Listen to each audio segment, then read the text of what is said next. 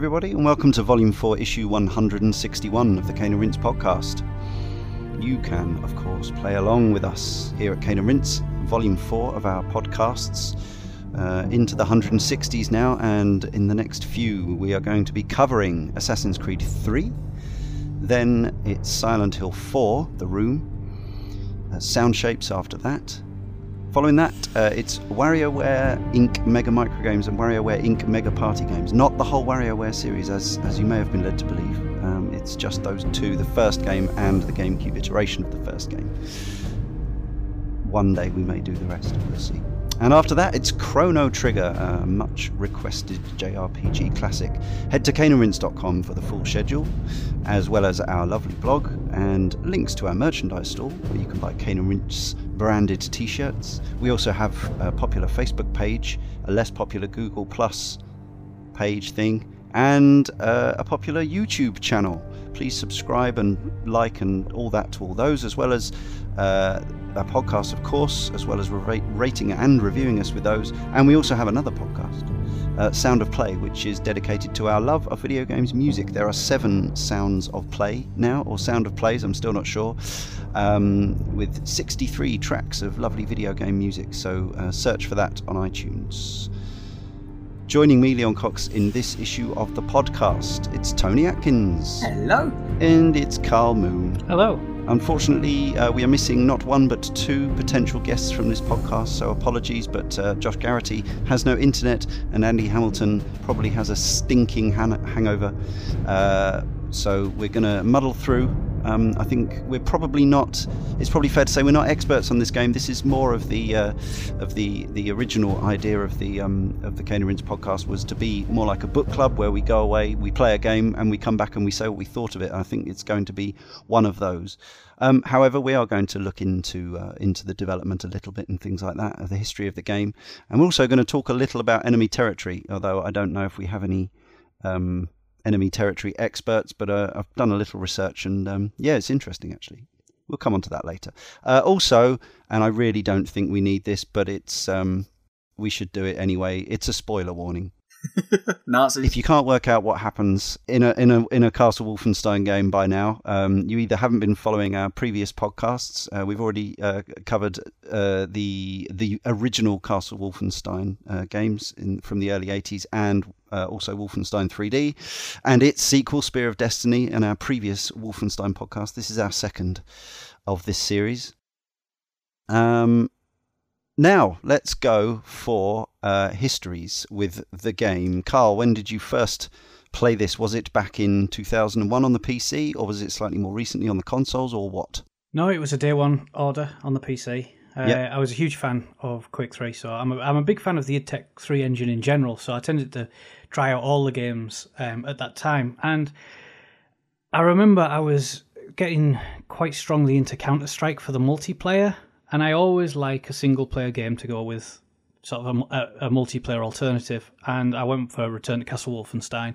It was the obvious choice. It was getting quite a lot of press, and let's not forget it was Wolfenstein, which is still kind of a big deal. Um, so yeah, I, I picked it up right at the very start um, from the almighty gameplay. I, I missed that site, and I got it very early from them, as was sort of the norm at the time. And I was sort of excited to play it because I, I had a few friends that were into their PC gaming at the time. I was at college, and a few of us were excited for it, and I was obviously the first one to get to play it, which was always always nice. Um, so yeah, day one for me, PC. And um, do you remember what you did? You rattled through the campaign, and did you play any of the multiplayer? The first, the first sort of because there's kind of two multiplayers we're going to be talking about, but they have a relationship. So there was the original Wolfenstein, Return to Castle Wolfenstein multiplayer, but then that kind of branched out into this um, free expansion, didn't it? This uh, enemy territory, which people are still playing today. Um, Yeah. Did you get involved in any of that at LANs or online? Uh, I never got involved in LAN, and it's a shame because we actually had a, a local LAN centre around the corner from our college. But whenever we went, we always played Quake Three, which you know came out two years earlier and Yes. was Mm. sort of it was still super popular at the time. But that's part of the run. It was why this people were so excited for this. It was sort of the next en- iteration of that engine. It was heavily modified, um, and I did play the multiplayer. I did not play it a whole lot. Again, I was sort of if I wasn't playing Counter Strike, I was playing Quake 3. I was doing a lot of LANing at the time as well, and Mm. unfortunately, this wasn't that popular at LANs. Um, I'm not entirely sure why. Uh, so for me, it was primarily the single player. I sort of, I, I always remember I rattled through about the first half of the game to just after the crypts, um, Yeah. and that must have been the case for about the first three times I played this game because I absolutely adored it to that point. Um, and I'm sure we'll talk about this more later. But at the t- it took me quite a while to finish it. It certainly wasn't something that I played and played through immediately. Right. Yeah. Uh, Tony, you, I know you've played this recently. Is this your first time?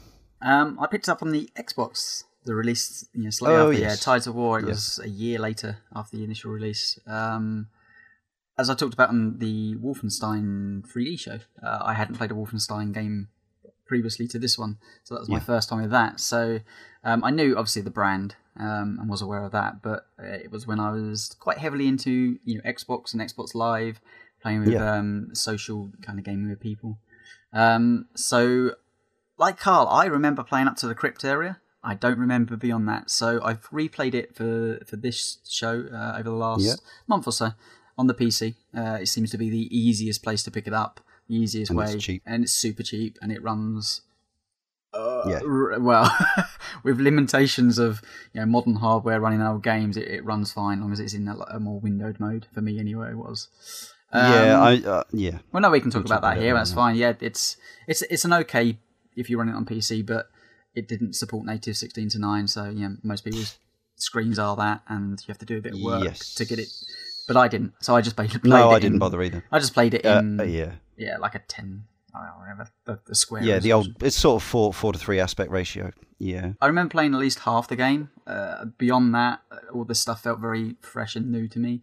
Um, what I did play, I remember really being into the multiplayer on the Xbox. Yeah. Um, So this was um, a few. Well, yeah, over a year before Halo Two came out Mhm. uh, uh, on Xbox Live, which was obviously the one that took over everything, kind of. Yeah, there, there was a there was a time period before Halo Two come out where you know Xbox Live was was growing, but there was only like a dozen or so games which you could play online, and it Yeah. was actually a wonderful place because anybody that was in into Xbox Live basically had all twelve of those games, so you could like they were hugely populated. So I got really really into MotoGP.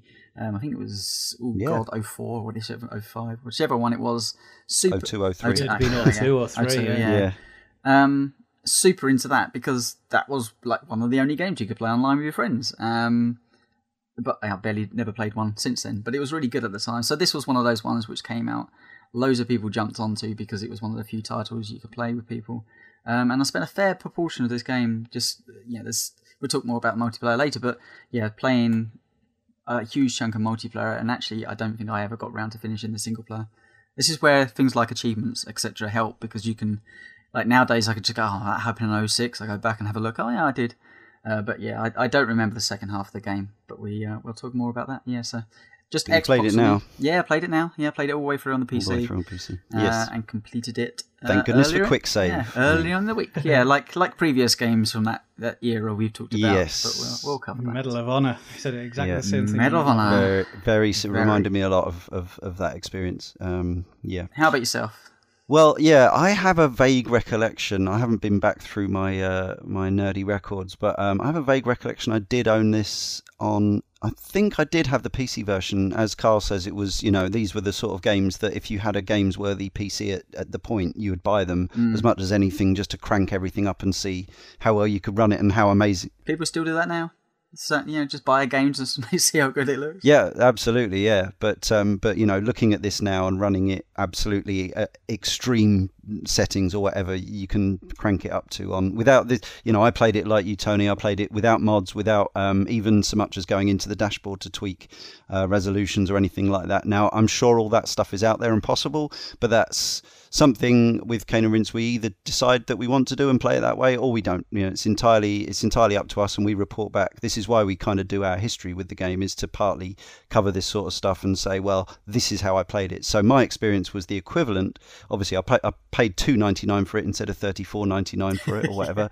Um, I don't remember I'm pretty sure I did have it on PC as I say I think it had enemy territory in the pack as well. So I, I think it was like a, a re-released platinum edition or something like that Um, so this time I paid three quid for it, played it all the way through with everything turned up to absolute maximum eh, as it can be without any mods, without any you know jiggery pokery. So um, and obviously you know it looks, I would say it looks its age, but it you know it It's could clean. look, it, It's clean. it could look yeah, it could look worse. Um, I, I mean, I certainly it- imagine the Xbox version now, you know, much lower resolution, probably PS2 version I would imagine doesn't fare awful. as good as running it on uh, a modern Yeah. PC now. I'd say that. Yeah, yeah, absolutely. It certainly wouldn't perform as well because I mean it, the IdTech 3 engine was meant to scale correctly with PCs. I mean it was fundamentally designed by John Carmack and that's what the guy does.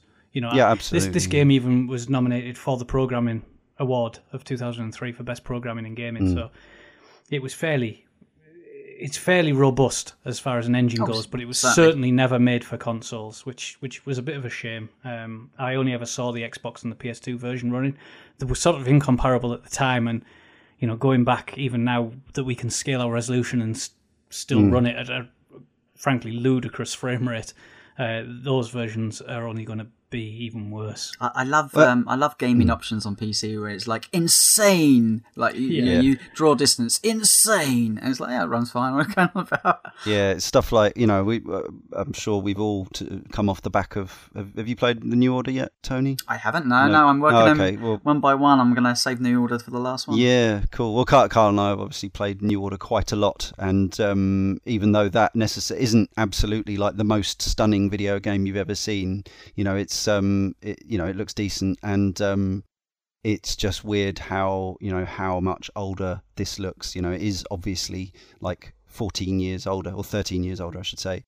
But it's stuff like yes, on the PC settings for this game, it's like, do you want um, ejected brass from your guns showing? Because Yeah. obviously the thought was that you know if you had that by default, it would it could massively hamper the frame rate on a on a regular PC from back back then. But now you know I'm running a, a, a relatively recent GeForce and uh, eight gigs of RAM or whatever, and it's just like you know it's just it can run it in the background. In a, You could probably run it in the RAM. Yeah. Yeah, I exactly. mean, I mean yeah. that's it. In 2001, we were talking people would have PCs with. I mean, they were lucky if they had a gig of RAM because Yeah. I know I didn't upgrade to two yeah. gig of RAM until Battlefield yeah. 2, and that was 2004. So I was probably running between 512 and a gig at the time because I did upgrade my PC around this time, which is another reason I was so excited for it. Um, I'd gone into college. I decided to. I did programming my first year, so this was. I'd just started my second year in art, and I decided that I was going to go into graphical design. So it was like a really big upgrade on my PC. Um, so it was nice to be able. At the time, I would have been able to turn everything on, but the top requirements are quite frankly laughable now. Oh well, let's Yeah, face it. Like 16 nowadays, nowadays you just stick it on an iPad or whatever, and it'd run perfectly Yeah. fine. Yeah. Yeah. 16 mega, uh, 16 mega video RAM, um, Pentium 2, 400 megahertz processor, or, Yeah. uh, yeah, Windows 2000 or XP, 128 megs of RAM, uh, yeah, so on and so forth. So, um, yeah, absolutely. The Xbox version was quite well received. Um, as you'd expect, obviously, the uh, Xbox architecture was much closer to a you know, it's kind of similar to the 360 situation in that it was like a PC that had been built in about 2000, but but you know, but came out as a console in in 2001 and was al- always slightly behind PCs, but it actually could run a perfectly decent version. And I think that shows in the the review scores um, for the Xbox version were pretty positive, uh, whereas the PC version um, sort of averaged around 87%. The Xbox version, obviously lower expectations taken into account, averaged about 85%, suggesting that it was still a you know even if you if you ran them side by side, as Karl said, obviously the Xbox version was going to look way rougher, probably you know slower frame rate and so on. But as a standalone product, if you knew no better. Um, rather like the ports of um, you know some of the other shooters of the of the Yeah, period. Doom, You- Doom Three would probably be a good example. Yeah, It's great example, The last yeah. one that stepped up. Yeah. Whereas uh, the PS2 version, which for some reason was subtitled Operation Resurrection, uh, the reviews were a lot lower. It was um, handled by um, Nerve, handled the Return to Castle Wolfenstein port for Xbox, but Raster Productions, um, who I think did a pretty amazing job. Was it them who did Quake 2 on the PS1?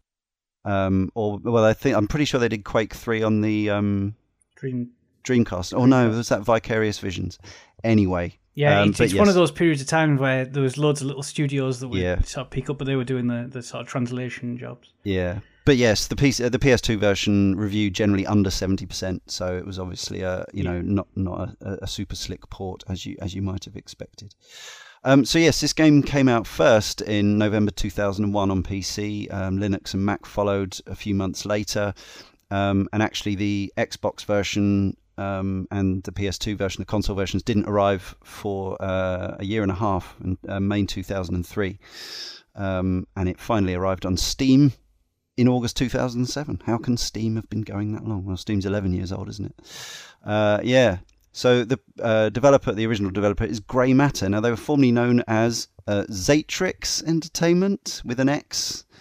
Um, possibly Zatrix. Um, they were best known for their Redneck Rampage games, um, which was marvelous. a great game.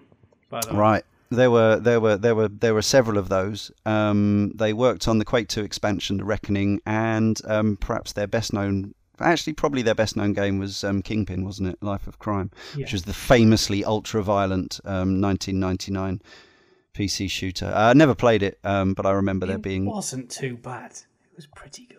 It was fun blowing bits off people. I'm sure. Yeah, yeah. Um, Fortune style. yeah. The days of Oh, the hyper too, violent yeah. games. Yeah, yes, that one as well. Yeah, yeah.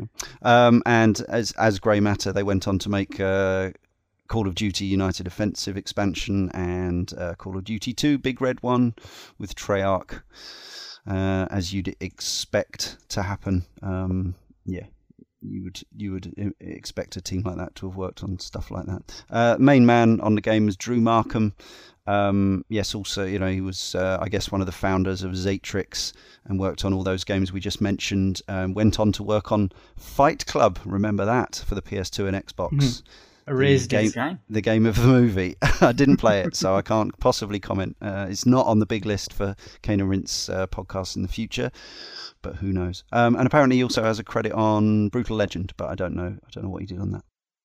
Um, so it's it's a sort of um, it's a sort of reboot, remake, reimagining of Wolfenstein 3D. I think it would be it wouldn't be right to say it was uh, a, reimagining or remake of the original Castle Wolfenstein and uh, the, the the the first Wolfenstein games that we talked about, the 1981 uh, 8-bit games, because they were top-down 2D Stealth. um, stealthy, yeah, and obviously Wolfenstein 3D, which we uh, I think it's fair to say you Andy and I all had a surprising amount of fun it going back really to Really good. Yeah, really good.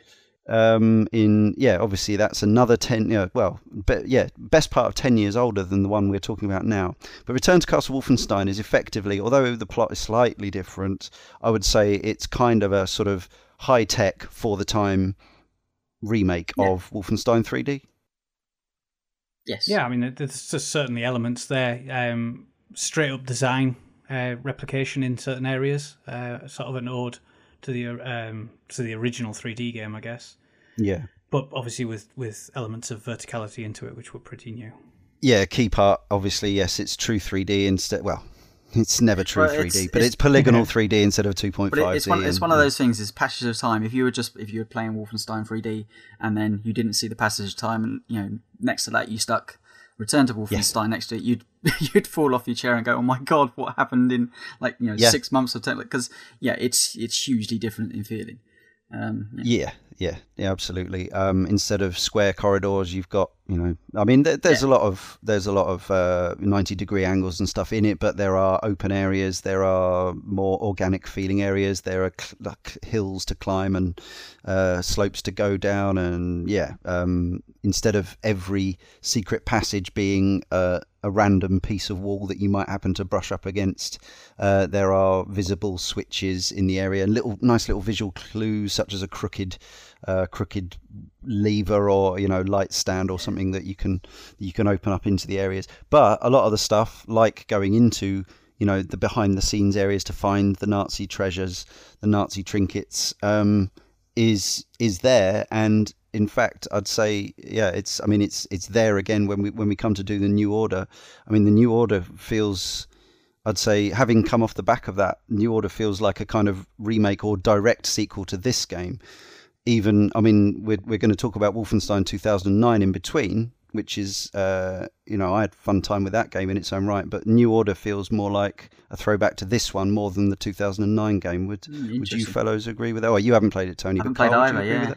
Oh okay I would absolutely agree. Um, the the new order definitely riffs more on on uh, Return to Castle Wolfenstein than it ever did off the 2009 one. Um, Especially in terms of you know the one thing Return to Castle Wolfenstein has is it has super slick movement. It's always quick, always you always got momentum behind you in the same way that anyone who played Quake Three would would know. Um, you're constantly moving, and that's something that I never felt in Wolfenstein 2009. But New Order uh, very much leans back to this. Mm-hmm. Um, and it also, we were talking in the previous podcast about the um, the way the series has kind of uh, taken up pretty much from Spear of Destiny onwards. It wasn't in the first, the original 8-bit games. It wasn't particularly there in Wolfenstein 3D, but from Spear of Destiny onwards, uh, the they the developers, whoever it was for each game, started to get uh, taken with the idea, the the the, the I mean, I'm no historian, but I understand there are germ, there are at least germs of truth in um, Hitler's obsession with the occult and things like that. Now, obviously, the, these games take it to extreme where they're actually building um, legless uh, electric monsters and and trying to resurrect dead knights from. Uh, in this case, this is the scenario of the game. Uh, the Nazis are uh, ultimately trying, as well as building these uh, super soldiers, which they they feel the need to translate every time they say Uber Soldat, as if you couldn't work out what Uber Soldat meant. That's super soldier morons. Um, they're also trying to resurrect this ancient knight, uh, which is as depicted in the uh, the rather rough, uh, by today's standards, opening FMV. Um, and I think that's the only FMV in the game, isn't it? Because after that, all the cutscenes are in engine. Um, Yeah. in engine. Yeah, um, and basically you are BJ Blazkowicz, and you are, you know, Super as usual. he- well, yeah, he's described as like you know an undercover agent or whatever, but you know for the most part, I mean, yes, again, as we as we talked about with um, Medal of Honor, which is actually a couple of years newer than this, that we podcasted about a while ago, it does have the facility for certain areas to use silencers and um, stealth, uh, and in some cases it's actually beneficial, and in some levels it's actually essential. Um, but a lot of the game is spent holding down the left mouse uh, button and whirring up your your your super machine gun belt, or as later you get um, you un well you discover, I suppose. Um, uh, Tesla uh, weapons and um, rocket launch. Well, it, Panzerfaust. It makes me laugh how, how the story of this game is that the Germans are trying to come up with a super soldier, and BJ Blazkowicz basically Yeah. is that very thing. He, he goes through the entire game, kills every single German he comes across. Well, that's it. Yes, Yeah, that's well, the I old. mean, uh, that is sort of it's something that that is sort of alluded to in other games uh, in the series. Um, but B- BJ Blazkowicz is sort of that all-American proper jarhead. Oh, very much, yeah, big jaw, you know, looks- uh. almost comically over American cliche uh, in the, in this game. But but the, there is bar being BJ Blazkowicz and the cutscenes sort of referring to you from the, sort of the the uh, British intelligence and so forth that you are BJ Blazkowicz. There's nothing else to it. It's, It's, yeah, it's you really know, weird it- because it- the, the cutscenes are actually played out pretty straight faced. Yeah. Um, and then you got the, it's almost like Serious Sam S kind of picture of BJ Blazkowicz, and you're like, yeah. Yeah. well, why it doesn't, doesn't quite. Well, I mean, the, the great, blend. yeah, uh, the great irony of, of B.J. Blazkowicz is, of course, he has a Jewish name, and you know, he's, uh, I guess, the idea is he's an American uh, of of Jewish descent, um, but he basically looks like an Aryan, so he's kind of he's, he's, like on he's one the on one hand, dream he's soldier, isn't he? He's the dream yeah, Nazi on one hand, it's exactly on one hand, it's sort of saying, yeah, well, you know, Hitler had the wrong idea, but but actually, our best soldier is like is kind of like Hitler's dream soldier. But um, yeah, we probably shouldn't read too much into it because I don't think when they came up with Wolfenstein 3D in 1991, they were thinking too deeply about that sort of thing. Um, but on to those, yeah, those cutscenes and that cast, yes. Um, actually, they assembled um, a voice cast of, of um, pretty not well known necessarily, you know, film star actors, but actually a cast of name animation actors. And you know, in the case of Matt Kaminsky, who plays um, Blazkowicz, or certainly in the console versions, um, he you know is a he appears on American TV in everything. You know, he's one of those actors who turns up in everything. But you've got people like uh, Cam Clarke, Charles Napier. I mean, Charles Napier is a recognisable face, um, and the English actor Tony Jay as the director. But for me, the cutscenes um, uh, again, looking at them today, after some of the, especially after some of the stuff in the New Order, which I wasn't necessarily as in love with uh, as some people, but it, uh, watching these now, it throws it into some light. The performances, again, I think it's just going back to that time when this is how video games sounded, so this is how they acted. And I think the combination of a very cheesy script he, and some hammy performances. Here's the thing. So, so you know, the nearest game I can compare this to at the moment, is because the one I've played the closest around that time period is Allied Assault, yeah, yeah Medal of Honor. Medal of Honor. Um, and you know, one of my criticisms of Medal of Honor is that you know, it's all presented in text. A lot of it you don't really want to read, and it, it kind of just yeah. pass you by. So you actually you don't really gain much of a story whatsoever. I, I like the fact that they try to present something, and I think you know it's okay. It's a war room scenario. You know we've seen them time and time again. The, the British guy is very very British, or the two British guys are very very. Yeah, there's British. a lot of cliches in very American, yeah, kind of um, Winston yeah. Churchill s kind of director guy sitting there. Um, but I I thought that you know they, they were okayly scripted for what this game was. I thought they they at least broke up the the action in between, even if they just presented, look, you know, here's all the new facts, this is what we have. I didn't mind. I, I enjoyed them being there. Um, I definitely think with Medal of Honor, them them being absent made the game you know a lot worse for it, and something like this actually just broke up the pace. So you know, I thought they were a pleasant surprise. They were better than I, what I remembered them being. But yeah, by today's standard, of course, you know, this many years on, they they feel I mean, quite staged. Animation wise, in particular, they look really rough now. Yes. Uh, yeah. Not obviously they didn't so uh, look so bad in 2011. In no, no. In, in terms of the actual voice work, obviously the script itself isn't up to much. It's very predictable, um, cliche ridden, but hmm. not really delivered as badly as some other games at that time, on, yeah, and even probably. ones after it. Yeah. Uh, you know, I, I think I was quite critical of some of the voice work that was in Allied Assault, and that mm. was later than this, and I thought this yeah. was probably better in more ways than just the voice acting. But yeah, especially in terms of the voice acting, I didn't actually have that much of a problem. I still don't have much of a problem with it now. I think it's a better presented game with that. I think having a, a central story, at least you can follow. Yeah. Um, yeah. It, yeah, it made it certainly a more interesting experience than just having a text-based screen and, and go kill people over and over again. You still have your screens of text as the le- oh, level yeah. loads in. Yeah. Uh, obviously back then um, that would have helped mask some of the loading time, but now loading from a solid state drive is just like don't really twang. have time to read it, no, or, exactly. you, or no will to read it before you click the arrow to continue. But uh, uh, you know, one criticism that I was very heavy on with Allied Assault was the fact that you just seem to uh, jump between location to location, yeah, and yeah, you yeah. do in this to some degree. You know, you're in obviously you go, at one point you travel to Malta and then Norway, and obviously you're at the castle itself and. Mm there seems to be a reason for you to be yeah. going to those locations. It's much easier to follow. Yeah, the information is presented in those cutscenes. Yeah, yeah. With the reason we're off to here because this is the new intelligence we gained from the latest mission. So that, that's it. Work. Yeah, he's tracking the sort of the X project around the world, basically. Um, and this is the first game that introduces uh, Death's Head, Wilhelm Strasser, as well, isn't it? So, um, yeah. and he becomes a, a key figure um, in the of, series. Of the next two, yeah. It's it, it's funny, isn't it? Because I think modern day gaming now, like this wouldn't even be a bare minimum. The fact there's a, a story linking everything together, but I think Yeah. we found going back around this area that's that's not a given. So the fact it was in there, I Mm. think actually does ease the you know transition between place to place. Where now it'd be like, well, yeah, it has to be in there. Yeah. That said, I wouldn't be. I certainly wouldn't be telling anyone to go back to sample this for Oh, the no. uh, for the story and the cutscenes and the performances. No. Um, you can definitely. I I would say everyone could live safely having never seen them.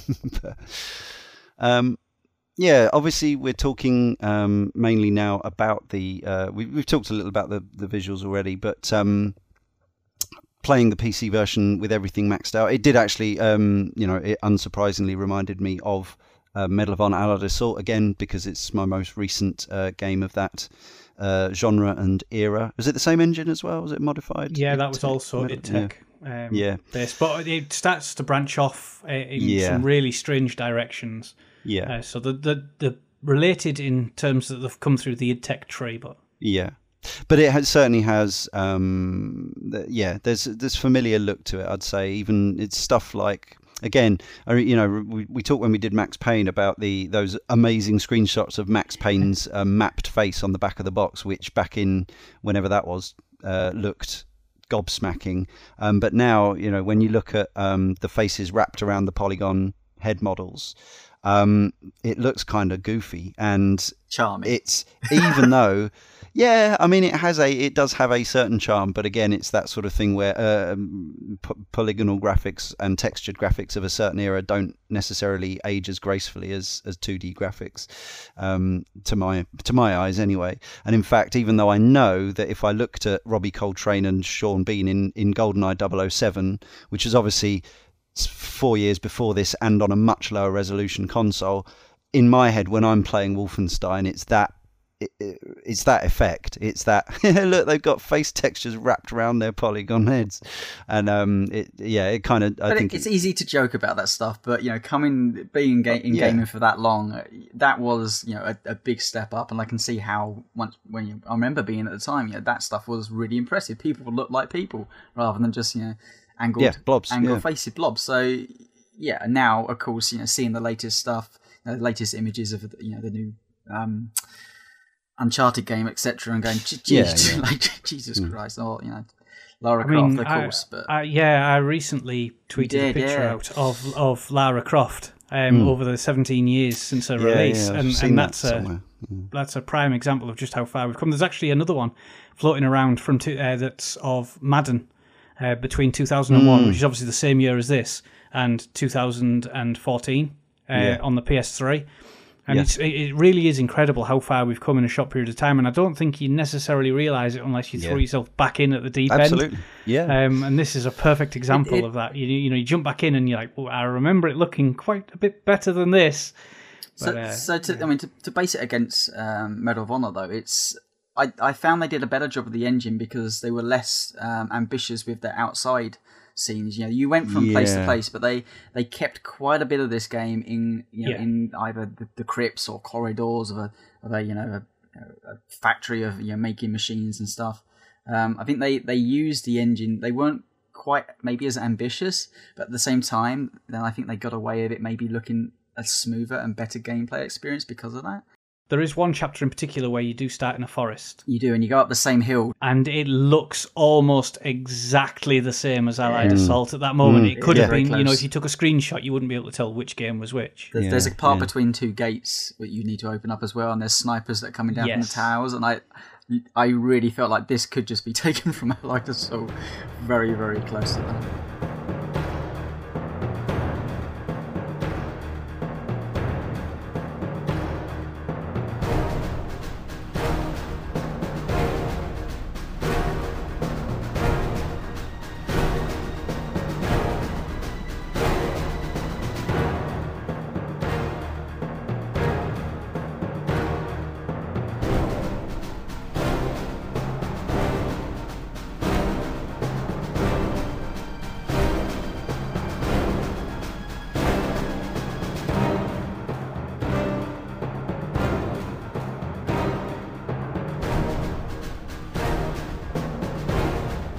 On the audio front, obviously, it doesn't necessarily age in the same way because we were already at the era of, um, you know, using actual sound. Um, and this features some uh, uh, some score from composer Bill Brown, um, but there seems to be so little of the music that I ended up switching it off about four levels in um, because it just kept repeating and repeating it does, and it repeating. repeats Yeah. over and over again. Um, Yeah. It comes in and out. I, I think it's almost based around what they class as action set pieces. Yeah. Mm. And it kicks in, but then it forgets to disappear until you Yeah. until you completely achieve something like 10 minutes after. Um, Yeah. And it's, oh yeah, I- I need to turn that off. And then, you know, five minutes later, it's back in the game as the same piece of music. It It's not stand out in any way whatsoever. It's just one of those ones of background. Utterly music. bog standard. Yeah, com- Yeah, completely, um. The, probably the most damning thing about it is the fact that not only does it ever change in this game, it's almost the exact same piece of music that you'd expect to find in the scores that he's done for the Rainbow Six games as well. Yeah. It's you know that same sort of bombastic action climax of the music, uh, about a thirty second sample, and then it repeats. But we said in in Allied Assault, like, it didn't. The, the music didn't really fit the type of game it was, and I, I think here No. it's like you- you're shooting the occult. It's the, Well, this is a crazy yeah, action game. Having isn't it? bombastic So- music didn't feel out of place here. It's just it. Unfortunately, there was so little samples. I could have done with some more. Actually, I would have done with some more spooky soundscapes and stuff. You know, there, there was very little. Um, you know, there, there was a little bit, but there there wasn't much um, atmosphere, texture. You know, to when you because I think some of the better looking levels to take it back to the graphics were those sort of you know candle lit, torch lit underground levels and and caves and stuff, and there were periods where I was actually, you know, quite getting quite into it, immersed the game, but the music, the music and the sound wasn't doing a good enough job of cementing it. And I mean, Bill Brown did go on to do the score for Wolfenstein, the 2009 version. Yeah, which I remember nothing about either. he was actually dropped for the New Order, which was nominated for quite a few awards for best soundtrack. Yeah. So Well, there's some really interesting things to talk about the New Order soundtrack with the uh, with the fake German, um, you know, songs and all that sort of thing, which uh, which I wrote a little article about a while back. Um, but yes, he works on CSI and stuff, so I think he's doing all right for himself. yeah, but I, I, he's sort of not someone that you're going to remember for doing great work in video games, which is always a shame. Um, but Mm, yeah. it, it's just. It, it, it's noticeable, but for all the wrong reasons, um, due to its repetition in Wolfenstein. you It's know. rare that I turn the soundtrack off in a game, and it's not that it's you know it's not that it's discordant or unpleasant to listen to. It's just the repetition, and I actually found the game was more atmospheric without it, which is which is fairly damning. Yeah. Um, as for the uh, spot effects, well, um, as ever, it seems with games from this era, again the the guns feel like a, a it's again it's something that at the time we probably thought wow these guns sound really good. They've got they've got a bit of bass to them. Um, it's clear. It sounds like it sounds like the mechanism of a gun. But actually when you've after you've played battlefield 4 with surround sound Yeah. it's like oh goodness. Right. So it really It's so it's- unfair though to compare it to that. it, it- oh, it is, but this is we're we're reporting our experience, aren't we? And we're Yeah, reporting, and this is why you know we've got people who played it at the time and people who have played it for you know I did play it at the time, and I didn't play, I didn't complete it. I just started it, like same as you guys. I complete uh, started it, I think on PC, possibly on Xbox. As I say, I can't actually remember, but I think I got sidetracked, possibly through difficulty and possibly through signposting, which we'll come on to.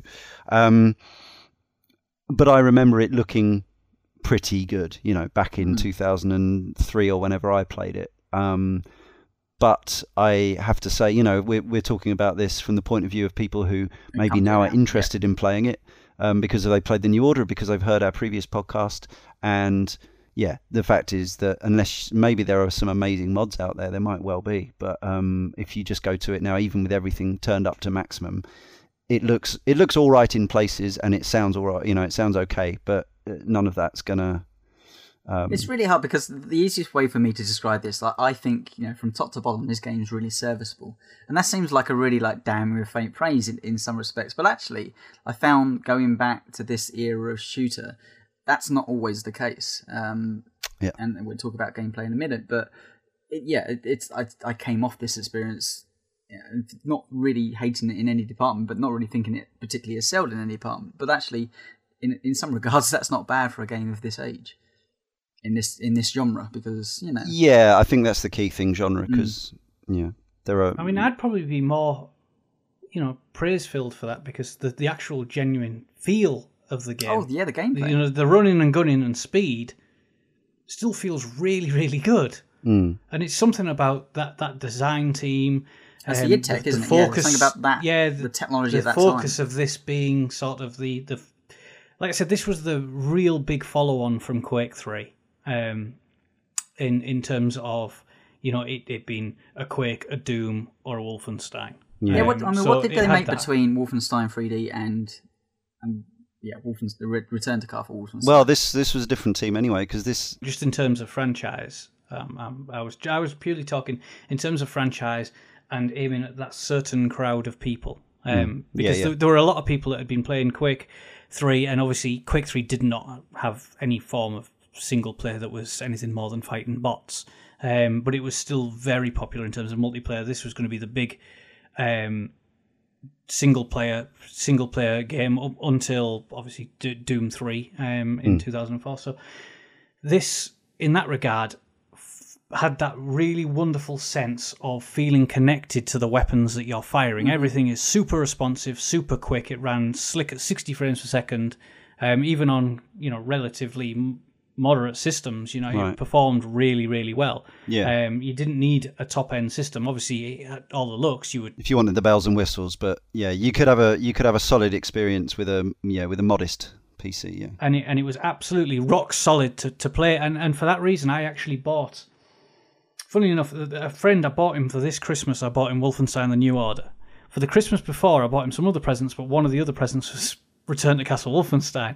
So in two years in a row, he's actually had a Wolfenstein gift off me, and it's purely because he was another fan of the way that Quake played. And obviously, you can still play Quake Three live now with uh, you know Quake Live in your browser. Um, and he would still play that every so often. He would say, "Look, why does nothing feel like this?" And I would say, "Look, Return to Castle Wolfenstein does have that sense, but in a single player uh, thing." And, and he got it, and he loved it purely for that experience. He, he, you know, if you if you're willing to forego the graphics and the sound, then the actual core feel of that game and running and gunning is pretty much nirvana for that period of time.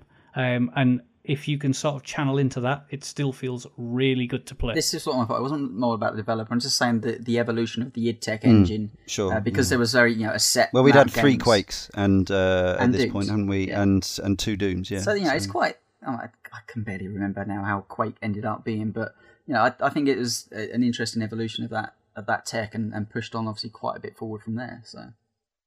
I, I mean, I agree about the, the handling of the character um, in terms of the actual, yeah, movement. You know, obviously you're using mouse and, and keys, um, as it should be for a PC game of this era, but I, I'm sure it was ported um, uh, perfectly fine It seemed to run fine. I remember the, the, the Control on Xbox Xbox, version, yeah. being no Yeah. issues. But Now, obviously, at that point, we were we were yeah. I mean, obviously, we'd had GoldenEye and Halo One, and and uh, and some excellent ports of Quake Two and things like that. So we were used to playing, um, you know, first-person shooters on a controller. But the the actual the bog standard control scheme perhaps hadn't been quite established yet. Um, the twin stick style thing.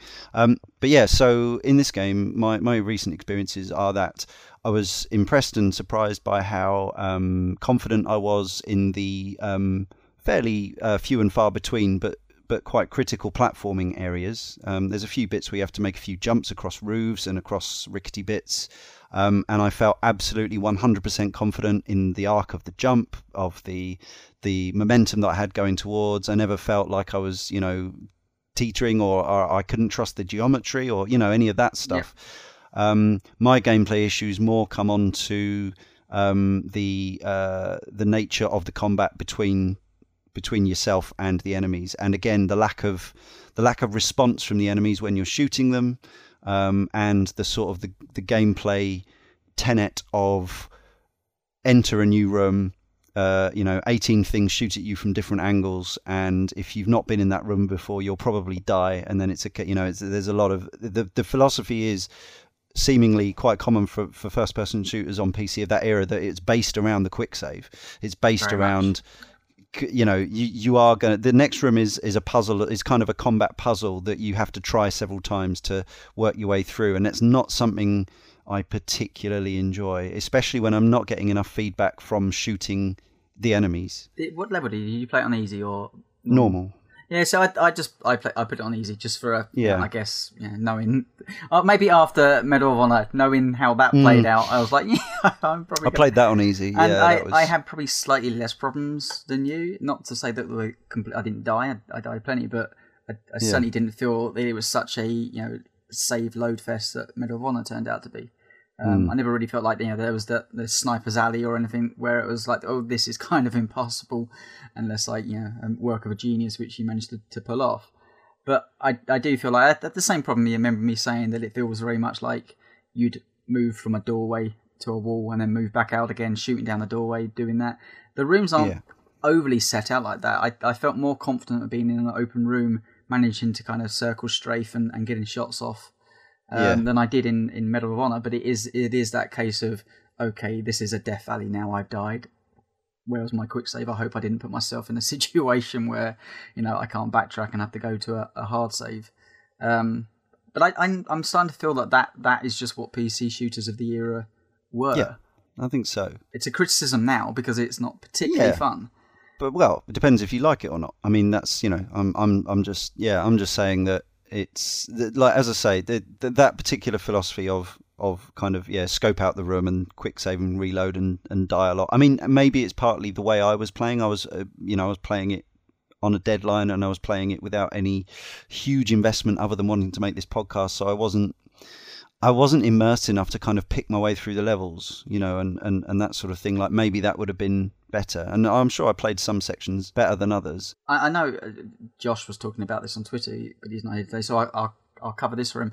Yeah, it's the level design is all over the shop with this game. Yeah, um, yeah. There, there's classic examples of you know games which we know now because we've we've seen enough documentaries or or they've been you know shown in enough uh, you know casts or whatever how you know developers use certain tactics to draw the gamer to a certain direction. One being a, pr- a prime example that they might have a light over a door which catches the player's eye, so he, he, they tend to want to go over there rather than you know somewhere which is in a dark corner. Like simple yeah. stuff. Now, what this game is, you know, it's maybe slightly before then. You know, they haven't picked up on this stuff, so quite often they'll do that. They'll throw a light above a door. You're wandering over there, and you go to use the door, and the, the, the door's locked. Yes, and you go. It's just oh, dead texture. Okay. Yeah and yeah. you're backtracking yourself.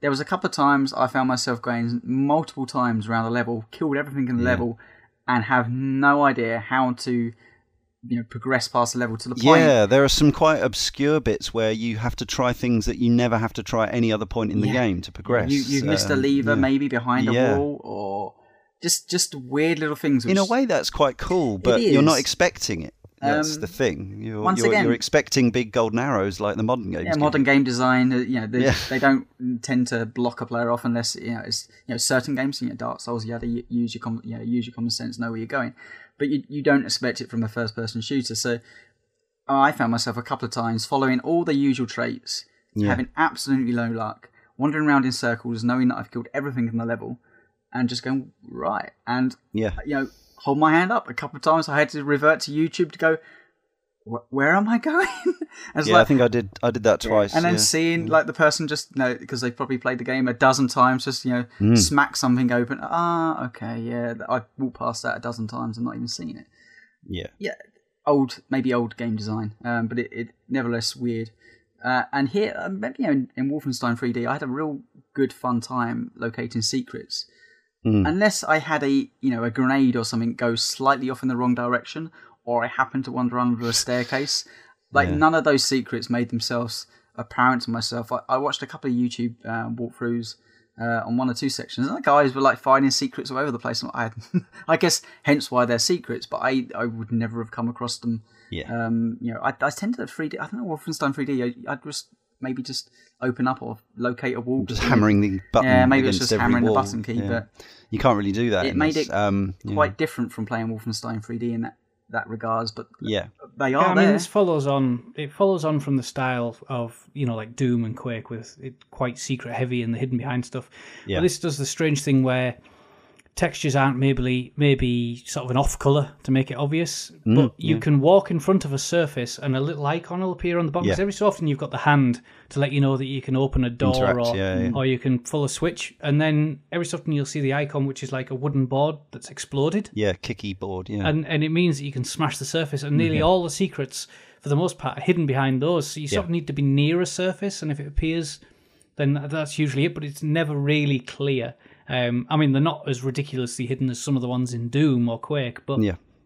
still, it's it's not in the same way that secrets are hidden now. Um, you know, every so often you'll see sort of the the, the chandelier, the uh, not the, the, sort of the, the candlesticks on the yeah. wall that you'll turn, um, and and they're fairly straightforward. Uh, but you still got to keep your eyes open, though. It's one of those games where maybe for the first few levels you miss a load because you just aren't in that mindset, mm. and and then you once you've realised that yes, you know, like there's a bookcase with a book that needs pushing in. Of course there is because you've seen it in all the films, and and that's cool. And it opens up the bookcase, and you go in, and there's some goblets and gold and what, whatever else. I think I found a like a uh, crystal skull at one point going into some place, and um, Having said that, though, the one of the things I liked, I enjoyed about Wolfenstein 3D, we were talking about it as this kind of um, score chasing yeah, was, game. Yeah. And you know because you knew that you could max out the level's score on Wolfenstein 3D if you collected every goblet, killed every enemy, and run it fast enough. Yeah. d- and yeah. Whereas in this, there that's all gone. There's no there's no scoring Mm. That's what I was mechanism. going to say. Is, that I there, could is see. there any reason for the treasure in this? It's just just to Just say you've got it. I think. okay. I think it's just more a trope of that type of, of- of, game, isn't it? Yeah, yeah, Yeah. that's it. So you're doing it for the sense of, of satisfaction, and actually, that's that's when I enjoyed this game the most was when I was exploring and digging the secrets out. And actually, I think my favourite level in the game was the one where you have to. Um, it, it's com- almost completely linear apart from the secrets compared to some of the other levels. I mean, they, they all funnel you, but it's the one where you have to um, like assassinate five named uh, commanders in one village Yeah, yeah, I know. and you go through all the houses and it reminded me again because I'm playing it in this order it reminded me of the um, the bits in Wolfenstein the New Order where you um, you deliberately seek out the, they're more open-ended but you deliberately seek out the commanders and take them out by, via stealth to stop reinforcements being called and obviously we now know you know and playing it this way around I now know that, that a lot of this stuff with the sirens going off and being able to um, take out guards before they alert their Mhm. colleagues, being able to kick sirens in so that smash them so they can't work, the little guard houses, all that stuff, that all comes back in, in later games. Um, and obviously, I didn't necessarily, having only just touched the start of this game 10 years ago, I hadn't either didn't know or hadn't remembered that there's a lot of stuff in the New Order that is absolutely directly taken from this game, which is nice. That that was a weird level because I I managed to get through that level and actually not kill all the, the those guys. And you go to the end point and it goes, you failed to do four objectives. And I was like, oh, oh, okay. Like I've never had the point where I got to the end bit where you just walk through. oh, And but the, I was like, well, what's my objective? I have no idea. yeah. So I, I killed I think three more of those guards. Went back there and it's like you've still got one more objective.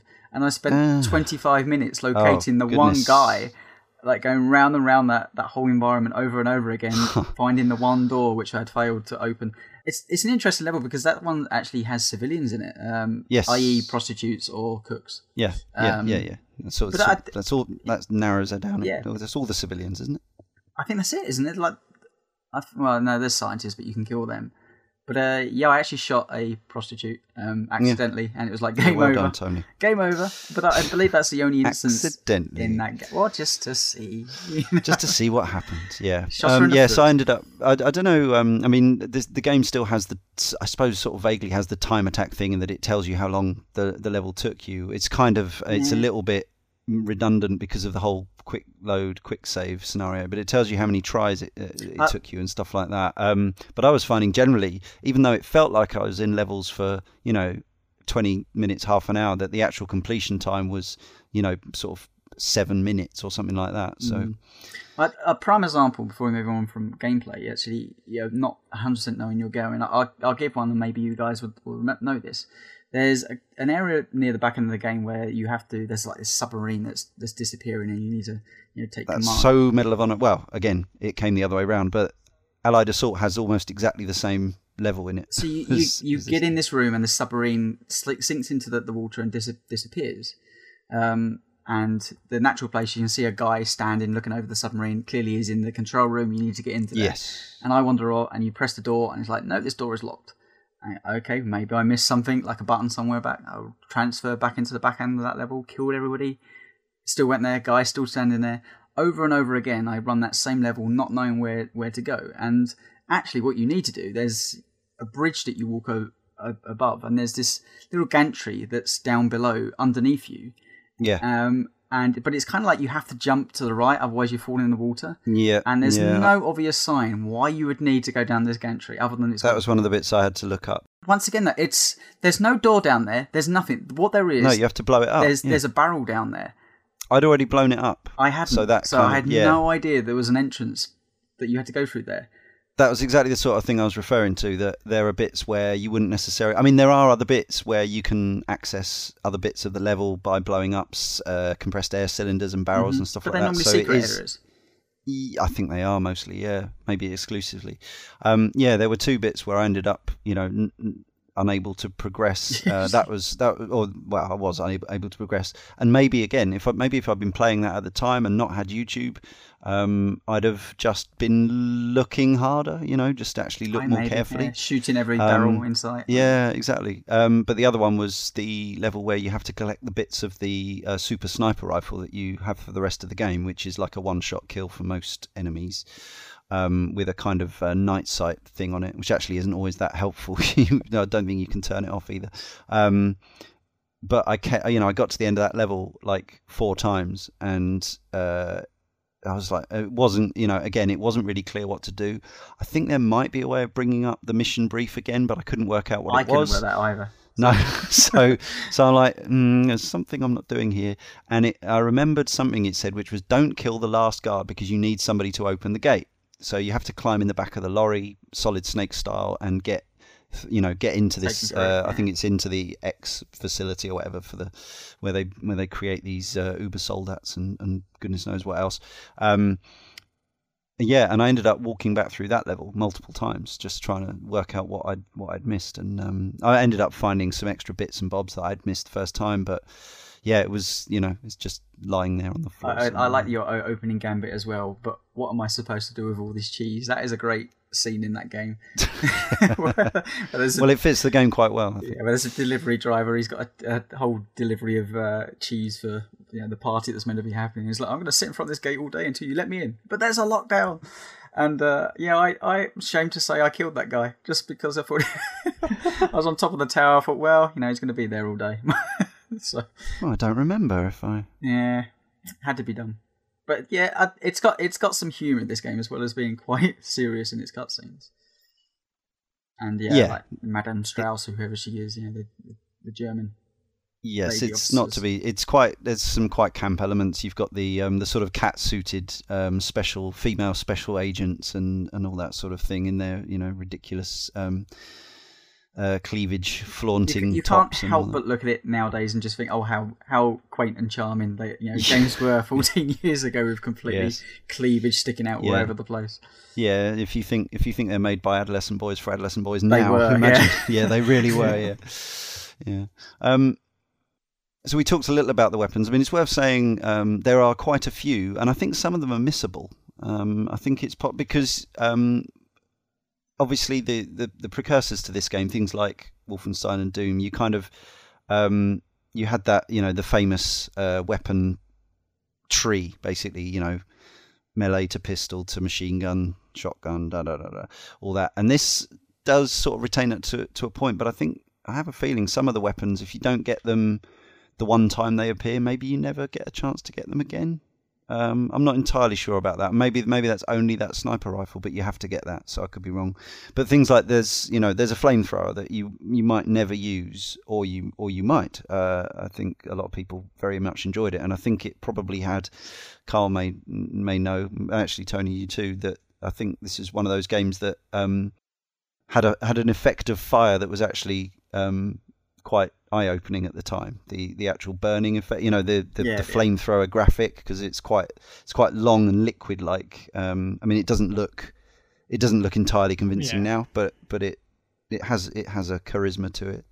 Um, I didn't like use, like using it because when you hit No, people, it's pretty horrible. They they start screaming, and like I, I could do with less less, less Yeah. guys screaming to death in my games. You know, There's that weird TV advert at the moment for one of those iPad games where the Assault the Beach type thing, and um, and it's Oh, all it's all played for laughs. It's all you know cartoon characters, but um, but they get um, it's like one bit where they go, "Is there still a flamethrower up that?" And they go, "Yeah, but you'll be fine." And they run up there and they all get torched by this flamethrower. it's like it's like it's pretty. I like my water to be nice and clean. yeah yeah yeah. it's terrible. Um, yeah, but did anyone have? Because I mean, you know, as with all these sorts of games, there were there's a fair variety of enemies, um, much more so than Wolfenstein 3D. Um, you've got paratroopers, and they give you a, a, pretty decent uh, gun that's specific to them. Um, the- God, the first time they appear, by the way, they like six or eight of them parachute in Yeah. at one time. hmm That's not an Quite easy rough. bit. Yeah. Um, yes, many, many, many a difficulty spike. Um, and obviously later on you get onto the more the the, the more uh, out there stuff of sort of cyborgs and freaks and uh, I have, the uh, I have to say yeah. the crypt stuff I found to be quite effective in in the way that you know that you got those well the crypt demons kind of wandering towards you. They're massive bullet sponges. You feel like you're going to run out of Yeah. ammo. Um, Yeah. Actually, the music decides it's going to stop uh, quite often in that those areas, Right. and you've got the the sound of them kind of uh, coming towards you. And it, I found that stuff my a couple of times being backed into a corner, thinking, "Oh God." Um, so it, it still works in some levels. There the the ones that are more annoying are the uh, the later ones where they shoot electricity out there out their Yeah. bums um, and catch you. Yeah, you can't. There's there's an art to that stuff, and you can't really get away from it. Um, you just have to hide around the corners, etc. Yes, there's um, you can, they can shoot you from quite a range, and, and again, that's some of the some of the stuff of the of the game design that I, I didn't really enjoy so much was you know there's quite there's quite a lot of um, enemies getting a bead on you instantly. Um, in you know even even the ones that have rocket launchers for arms, just getting an instant bead on you, no reload time. Um, often they're they're spawned in tight corridors um, and things like that. You end up kind of doing this thing where you're sort of chucking grenades, and the grenade arc is really weird as well. You know, Yeah, kind of really luzzing seven or eight grenades round a corner in the hope that the splash damage is just singeing them somewhat, and then you find out that they've actually marched all the way other, up the other end of the corridor because they're not that stupid. Reload. Unfortunately.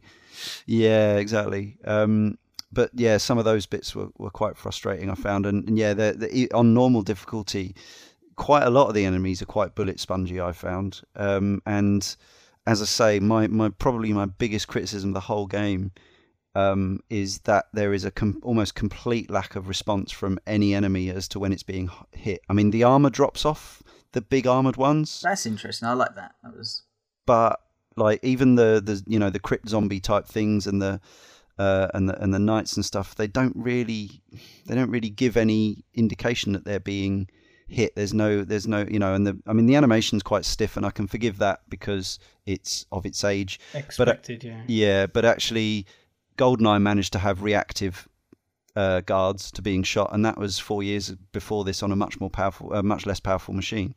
So I was kind of hoping that at least people would, you know, kind of wince or react in some way, you know, do the thing where they they stagger. Um, I think some of them you can kind of stop their animation to shoot you by by hitting them, but they're not actually they're not acting like they're being hurt or wounded in any way. And I find that you know because I'm a sadist, I find that really important when I'm Yeah, I mean, when I'm it's shooting stuff. frustrating because obviously a lot of enemies were designed specifically to be bullet sponges, which is, in my opinion, never a good idea in a game. I hate that. Mm. But at least the, you know, when at least you're fighting the bog standard vanilla Nazis, you you know the headshots will count. Yeah, Um, so you can sort of take those ones out, and it becomes. There are a lot of times where it becomes a single player Twitch shooter, which is not that common anymore. no, Um, and and if you if you're feeling competent or adventurous, or you get you get into it, you can get into some really nice moments where you say you're flicking around like a sniper rifle or you know the pistol, and you're taking out these enemies really quickly. But then, like Tony said, there are moments where you're going through the crypt, and these enemies can sort of come out of nowhere in front of you, and then all of a sudden you you sort of throwing the grenades, running backwards, becoming you know a blur of perpetual motion, mm. throwing literally everything you can. At, and then when you get them down, you realise that you don't really have any you know a- ammo left or or any health left, and it becomes a bit frustrating. And yeah, that that. There are bits in this game, and I think that is probably the reason why I stopped playing the mm. first couple of times that I tried around that because that was when the game really started to take a lean in towards more bullet sponging rather than any form of yeah if i feel that skills taken away from me i always feel a little bit robbed as the player and i think that that's where it started to sort of you know blur that line There's definitely a halfway point in this game where y- you start getting more of the occult stuff, and the enemies start to get tougher, more bullet spongy. Where it feels like if the game wrapped up, we we call it fair. Uh, it, what I think I don't know what my playtime. I think it was probably around nine hours. yeah, same here. It's, uh, around that nine to ten hours, and um, it's one of those ones that, like if it was six, it would be a much better experience. Um, the last last couple of levels really start dragging out. There, there, there's a couple of big guys. There's like these weird mech, like half man, half occult. Yeah, and it throws machine. more and more of them at you. well, Um, well, more and more in one and they go. have like yeah. twin well, they like mini guns attached to their arms, and yeah, you don't need to be out of cover for too long for those those things to really hurt you. Um, Yeah. And yeah, that's more like butt your head against the wall and hope you take them down. Eventually, you do, and culminating in a an end boss fight, which is pretty damn underwhelming and more frustration than, than Circle strafe enjoyment. for the yeah, win, and 'cause he's firing For- the, the for ages. You can yeah. glitch him Can you? like I did. Yeah, it, it's much easier doing it the uh, the glitchy way. You basically when you Yeah. when you put, uh, start, you sort of at a hole in a wall, Uh-huh. and you're looking out at where the enemies are. Um, and if you sort of peek a bit, they all come towards you, and you you shoot the enemies that are around him, uh, the the sort of the three undead that are around him, and he'll walk into the hole. And as he walks into the hole, you just sort of walk out and just get the wall to collapse on top of him. and he'll scream, he'll scream, he'll scream around for about 10, 15 seconds and then explode. Oh, well, that is handy. No, thanks I- for telling I- us that, Karl. Before we, you know, play. I went around and around and around and around and around 25 him for, minutes and you- yeah, yeah, for quite a while. Yeah, Yeah, I mean the game is. I would say the game is. Um, you know, it's pretty fair at giving you um, a room full of health and ammo before you take most of these things on. Um, Yes. For the most part, but um, it is quite possible. You know, you you are carrying a lot of guns. One of those, one of the things I was saying before. You know, you you can end up with two different pistols. I think multiple three machine guns. Um, or yeah, um, Yeah. some of some of the uh, alternate modes as well, silence modes. four different like that types, I think. two rifles, uh, yeah, grenades, dynamite, um, yeah BJ launcher, Blazkowicz flamethrower. is quite the soldier. He is. He's and he, yeah, he's a tough guy with a with a strong back.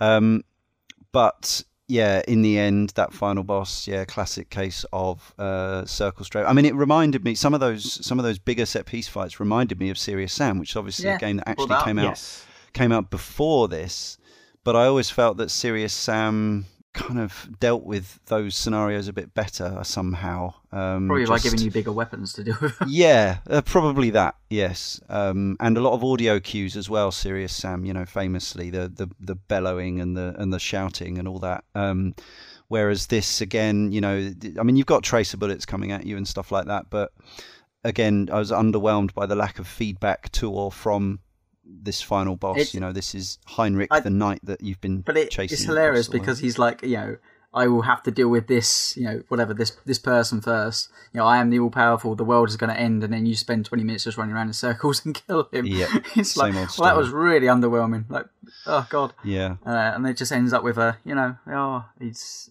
Blazkowicz is off to, to rest and relaxation. it's like, okay, thanks.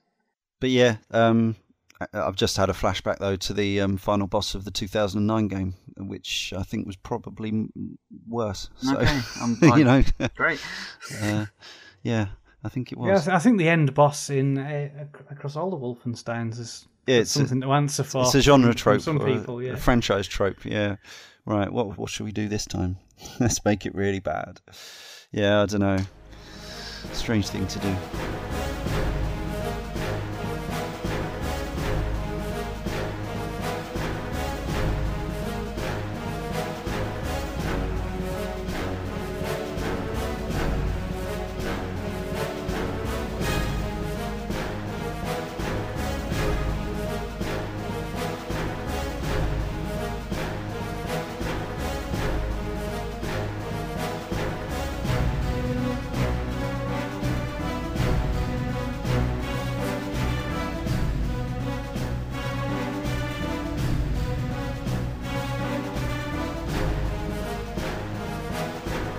Let's move on then to the one that none of us have played, but we thought we ought to talk about it nonetheless. With apologies to Andy Hamilton, um, who wanted us to talk about this, but um, or wanted to talk about it, but unfortunately, as I say, he's unable to be with us. Um, so we're going to do a terrible job of trying to sum up why Wolfenstein enemy territory is such a big deal.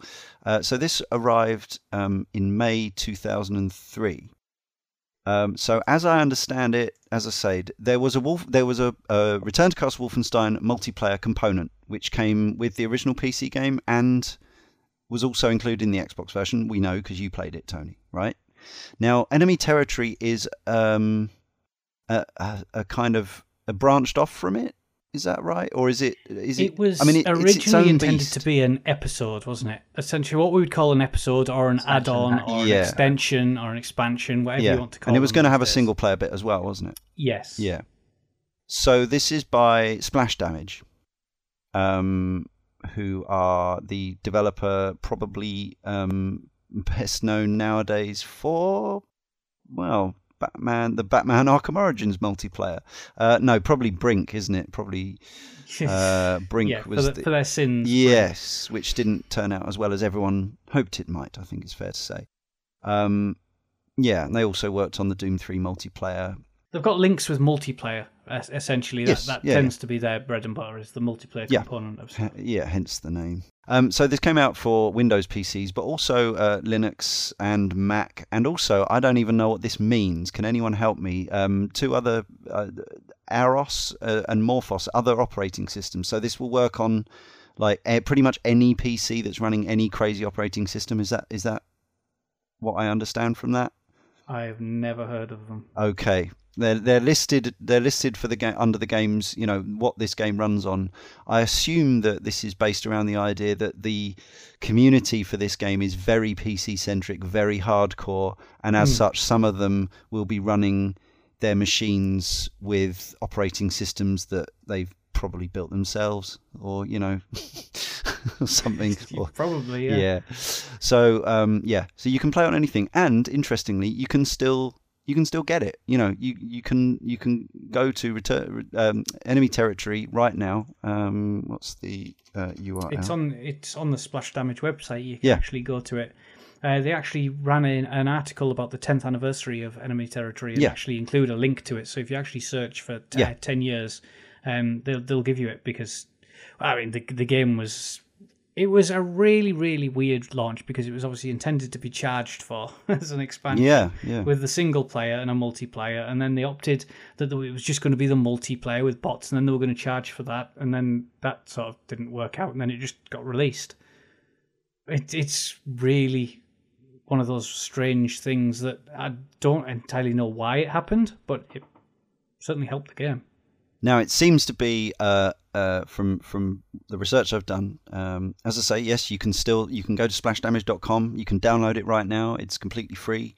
It'll play in any uh, any OS. Um, it's a very fast-paced, team-based Axis uh, Axis versus Allies, um, and it's got uh, you know um, mission requirements, as it were. So I suppose it's is it close to something like Counter Strike? Is it is that the sort of area we're we're looking at? I mean, it, it it's fun. I mean, I did play this game. I didn't play it a whole lot. Sure. Um, it it uses objectives in the middle of a game. Now, the closest word thing that you could compare it to is something like imagine a cross between Call of Duty and Battlefield, yeah. and it falls somewhere in the middle. Now, in the middle of it, you can get something where both teams will get objectives one and then a team could get an objective purely against the other and it changes as you play the game so say there could be a, a, a deliver the brief uh, deliver the documents Yes. so you would race to the documents like a flag, essentially, and then you have to deliver it to another location, and your team would essentially be supporting the one person running with it, whilst the other team tried to take them out. And then you could get a, you know, a demolish mode where you're trying to blow up something of the enemies and, and that kind of thing, and it would all change. Um, and it sort of kept it fast Yeah. paced and around a very specific location as you were playing. Um, it, lots of fun, lots very very fast Yeah. paced. So, so I'll, I'll give you a, a, a you know um, an example of this because this this is what I really remember from the Xbox Live version of what I played, which was um, there's a famous level where ba- basically there's a beach landing, so you have people defending the the you know the castle on on the top side and people storming the ca- castle from the beach side. Um, and it would start out like this: the the defenders also be up in their turrets, and what they would be doing is, you know, setting up, making sure that they got a good view of the people down below. So they would all be on the, you know, the turrets set up in in the cliffside. The people down on the beach should be the ones saying, "Okay, we need to get up there. We know that we need to, you know, stick to the left hand side here because their turrets don't go down there." But people, they, at that point, if you were good at the game, you could have dropped down, um, you know, dynamite and stuff and stop them that way but there would be a point where there'd be barbed wire down on the bottom, as there would be in those in that in that situation, and a team would have to get up and blow that barbed wire to then make an access point into the actual castle itself. So once you've done that, then the objectives on either side would change because then you need to get to the the room which has the documents. So your objective would change. Well, you know, secure the documents. Um, the other team's objective would be now leave the turrets and actually secure the room which has the documents. So there would be a fight to get to the documents. Once you got those, then the objective would be to get back out the castle and down the beach and away. Uh, and of course, their objective then would be to stop that. So you'd be one of these things would happen quite a bit on the fly. So you nothing would be the same. Uh, you'd do the same thing over and over again, of course, because Yeah. you know exactly it was very much scripted in that way. But you'd always find new ways to prevent people coming and directing them in different ways, or just you know head on, you know throwing down everything you can, just trying to protect, stop that room. But there would, if I remember rightly, there was a time limit to it, so you could never just you know have an, a game that went on for you know two hours of people trying to do it. There was always that push of okay, we need to make that push now. Yeah, modern gaming has, has taken that stuff and and you know changed it in multi way different. You know whether it's capture the flag or you know, you know in multiple games changing you know the way that works. But it, I, at the time, it felt very much unique, very fun, um, quite quite you know strategic and fast paced at the same time. And actually, yeah, a I, bit more interesting than just deathmatch. yeah, I did play the, the PC version of it, um, remembering back. Not as much as the Xbox One, but I was intrigued enough from playing the Xbox One and, and messed around with the PC version at a friend's house. And that was always populated, but it was super fast. So much faster than, than the Yeah, Xbox counterpart. Really quick. Um, Yeah, you would looks- die in a super quick time, and people would obviously be, you know, mouse and keyboard would, would get it eye down. But it was really, really fun. Two very different experiences across the two separate platforms, but Right. equally uh, entertaining. And yeah, talking, thinking back to it now, it yeah, I, I kind of. I won't say miss that because I think that stuff probably exists. I probably don't put myself in those scenarios to play that stuff now. Well, I mean, yeah, Battlefield is Yeah, kind of you know. It is that, but it's it's so much more. There's so much more going on. Well, I think, games. but it's one of these games. The reason it's, uh, I mean, this is the most interesting thing looking into this now. As I say, I don't know nearly as much about this as uh, as Andy Hamilton of Midnight Resistance, but I've done a little bit of looking into it. And you know, one of the first things I found was this Facebook page, Wolfenstein Enemy Territory, thirty-two thousand likes. Um, and a as I as I looked at this, it was just counting down. Um, it was uh, you know there was a, like you know what's happening. Team Phase Esports Cup Grand Final, Turbo T or Turbot versus Jeez. Wise Guys, Monday nineteenth of January. Uh, that's uh, last Monday uh, at eight pm UK time. Um, and you know this is a, a yeah. So th- these are being these are live esports events being streamed to a big audience. Um, and I've watched some of the uh, some YouTube highlights, uh, highlight reels, and um, they're generally commentated by these. It's what it's it's so fast paced. It's the commentators sound like somewhere between horse racing and uh, Yeah, something intense like a ice hockey game or something like that. Um, it's a real skill, and you have to know the game inside out, obviously, to be able to commentate on it.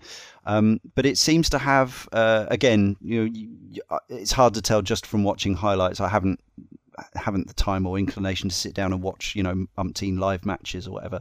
But it seems like it's one of those games that can throw up those incredible moments. So, so this highlights reel that I found out is just, you know, like best ET moments. Um, they generally call it ET, as you'd expect. Um, and it, it's like you know the last the last rocket of a game flies you know 200 300 yards across a map and blows up all four of the of the enemy team while as they're just about to deliver a document or some you know something like that Yeah. it's it's like the equivalent of a um yeah th- a three point shot on the buzzer from the other end of, you know the other end of the court kind of thing and um uh, I love the fact that this game. I mean, it it doesn't look anything special now at all. I mean, if you run it, you know, it it's fast, but if you run it side by side with Battlefield 4 in terms of graphic graphical fidelity and detail and something, it, It's, it it's looks. not about that. That it, it's It's no, it's a sport. it's, It's, a, lot it's of people e-sport, still do yeah. this, don't they? The, Absolutely. prime example was um, Counter Strike, where you know, or Yeah. whatever, even Quake, where people would run it at the minimum specs because it was all Yeah. about speed and precision, and who cared what it looked like. And visual acuity as well. I used to do that on Quake 3. the the very core mechanics are, are what pushes those guys through, and you know, Yeah. to its very tenth degree. You know, if you look at something like Dota, it you know, it's all about you know just knowing the line, knowing your lanes, and Yeah. knowing what each player has to do, and you know that continues in any day modern day shooter online. It's if you're a team playing against a load of people that are just you know you know what ad hoc and, and pick up groups. If you're a team, you can just absolutely tear through anybody like that. But when you get to the stage like these guys have, where they've been playing it for you know the best part of whatever hmm. 12, 13 years, Yeah, yeah. yeah, there's some guys on there that probably know far, far too much about everything. I mean, I wish I'd gotten more into enemy territory. It came at a really odd period of time because I was still playing Counter Strike a lot at this period, hmm. and I was doing a lot of lanning. And obviously Battlefield 1942 came out the year before in 2002 and I remember being at a LAN watching someone play Battlefield 1942 thinking well that looks a little bit dry. It looks a little bit I don't understand Yeah. boring. And then I realized that people were going up on the wings of these planes and you know parachuting off and I thought this is actually pretty cool so I picked it up. And then I sort of really started to get into that. And then this came out the year later and I was like it sort of falls somewhere between the two games that I love I love those other two games, so I tended to stick with Yeah. Battlefield 1942 and Counter Strike. But I understand the charm of enemy territory, and I tried it out, and I love the fast paced. I love the obviously the idea of quick rocket jump in and all that that you get from that engine that was just utterly wonderful at its best moments, and it's still. You know, very cult. It still gets played now, as you said, Clearly, and yeah. it reminds me of another land that I go to these days. Um, not been to in a while, but I'm going to in uh, I think April this year. They're hosting another one, and every last day they play Call of Duty 2. Yeah. Yeah. And it's because they all love it. And there's a few players there that play Half Life Deathmatch, the original Half Life People play Deathmatch. Yeah. Yeah. Now, a couple of them used to play it. I think a couple of them used to play it professionally. Uh, one of them was represented Team UK, and they always play that, like across all three days. You, you see this group of players still playing Half Life Deathmatch now, and it still makes me smile. And it's something that is kind of wonderful about PC gaming is that these really truly great multiplayer games are never forgotten. They're just played sort of in the corners here and there, but they are still happening. Yeah, I mean that's one of the good things about the format of the PC in that regard. In that, even though you know, obviously sometimes you have compatibility issues with different operation operating systems or whatever, but you can fundamentally, and and you know, the fans will make sure that these games are always playable on future machines. And I think it's one of it's one of these things where, um, in the same way that you know, football is uh, one of the simplest sports in in theory. Um, you know, a point, a goal is a point, and it's just you know, it's this very simple thing. Um, there's a certain there's a balance and uh, a purity to playing an older first person shooter that doesn't have so much going on so much to look at so much to think about um, Not bogged down by mechanics. yeah exactly not bogged down by all sorts of stuff um, and yeah there might you know maybe there was a sweet spot with, things like counter strike and, and enemy territory that um, in a way for for actual um, competitive play things didn't need to get more more convoluted and complex, and that's why they that's why they um, abide. You know, that's why they. And I think it's certainly something that we'll be bringing up again in the New Order um, episode because obviously that's something that that game did get praised for is the is almost reverting back, and yeah, I think I think the early two thousands was a really great period of time for where first persons started to come into their own. Um, they started to differentiate a bit more, um, and they all had their own identities. You know, you had obviously Wolf Return to Castle Wolfenstein, and then obviously Call of Duty came into it in 2001, roughly around the same time, and then that spread on to Call of Duty 2, which took off massively in the multiplayer. You got Enemy Territory um, as a multiplayer, and then Battlefield came in, and and you can sort of see they all cut their own paths. Um, Yeah. and they've obviously become more and more complex. Some have got better, some have got worse. But you know, you, you can sort of see the, the, the heritage and the origins in the early 2000s where they were really pure. Um, and I think that's why those are still played today. And another thing that I think most people I know actually praised the New Order for was that it didn't Yeah. cram in a multiplayer component because Yep. because focus. they knew rather than giving it to you know what generally happens they give it to a development team who then works on it and then it's played for a week and then forgotten about you know it might have been given you know the feel of the control of of the the characters and stuff in in the new order it might have been a fun multiplayer but everyone would have binned it after a week regardless because that's what that's what happens so they just uh, as developer and, and publisher just went nah let's not bother this time and Yeah. it doesn't seem to have done, It- done it's them a lot of harm. brave. It was quite brave, really, but it was it Yeah. was refreshing. yeah Which and is um, weird considering that the, the legacy which you know we're talking about here is a fantastic multiplayer game. Yeah. Or, you know, a release all upon itself, and yet th- there's been nothing really in that category. thing is, if you can't better it, if you can't better it, why bother? did Wolfenstein 2009 have I don't think it did It does now. It has multiplayer. Yeah, oh it does okay very much so. Yeah. In- I'm looking at it. I'm going to be playing You're gonna it. play it. Yeah, I'm going to play it. Yeah, it's, well, it's, it's still. I mean, that's talking about Xbox Live. Like that's that's just not. It's not feasible now. It's, it's down. I suppose it probably still has System Link if you really wanted to go out, but it, you'll never have the same experience on that console playing the multiplayer because it's just No. it's just not possible for it to exist now. Whereas enemy territory in the PC might be played for another goodness knows how many years as Yeah. long as people. Well, I'd say, I mean, cer- certain games had that the trouble with the GameSpy server shutting, but you know things are finding the ways around, um, and they'll always find a new way to. to It's PC. There's always a way activate around a game multiplayer. Yeah, Yeah, and with Um, Twitch and and, what's YouTube, it's absolutely you know it's catching fire again in a lot of ways, and and yeah, it's all it's it's interesting. I mean, it makes me laugh because you know the you know the sort of classic. Uh, sort of um, certain type of gamer attitude who uh, you know hates actual sport. You know, oh, don't like sport. Um, But I bet I bet some of those who say that are now watching these streams of people, you know, with commentary which could absolutely come from from a you know a sporting event.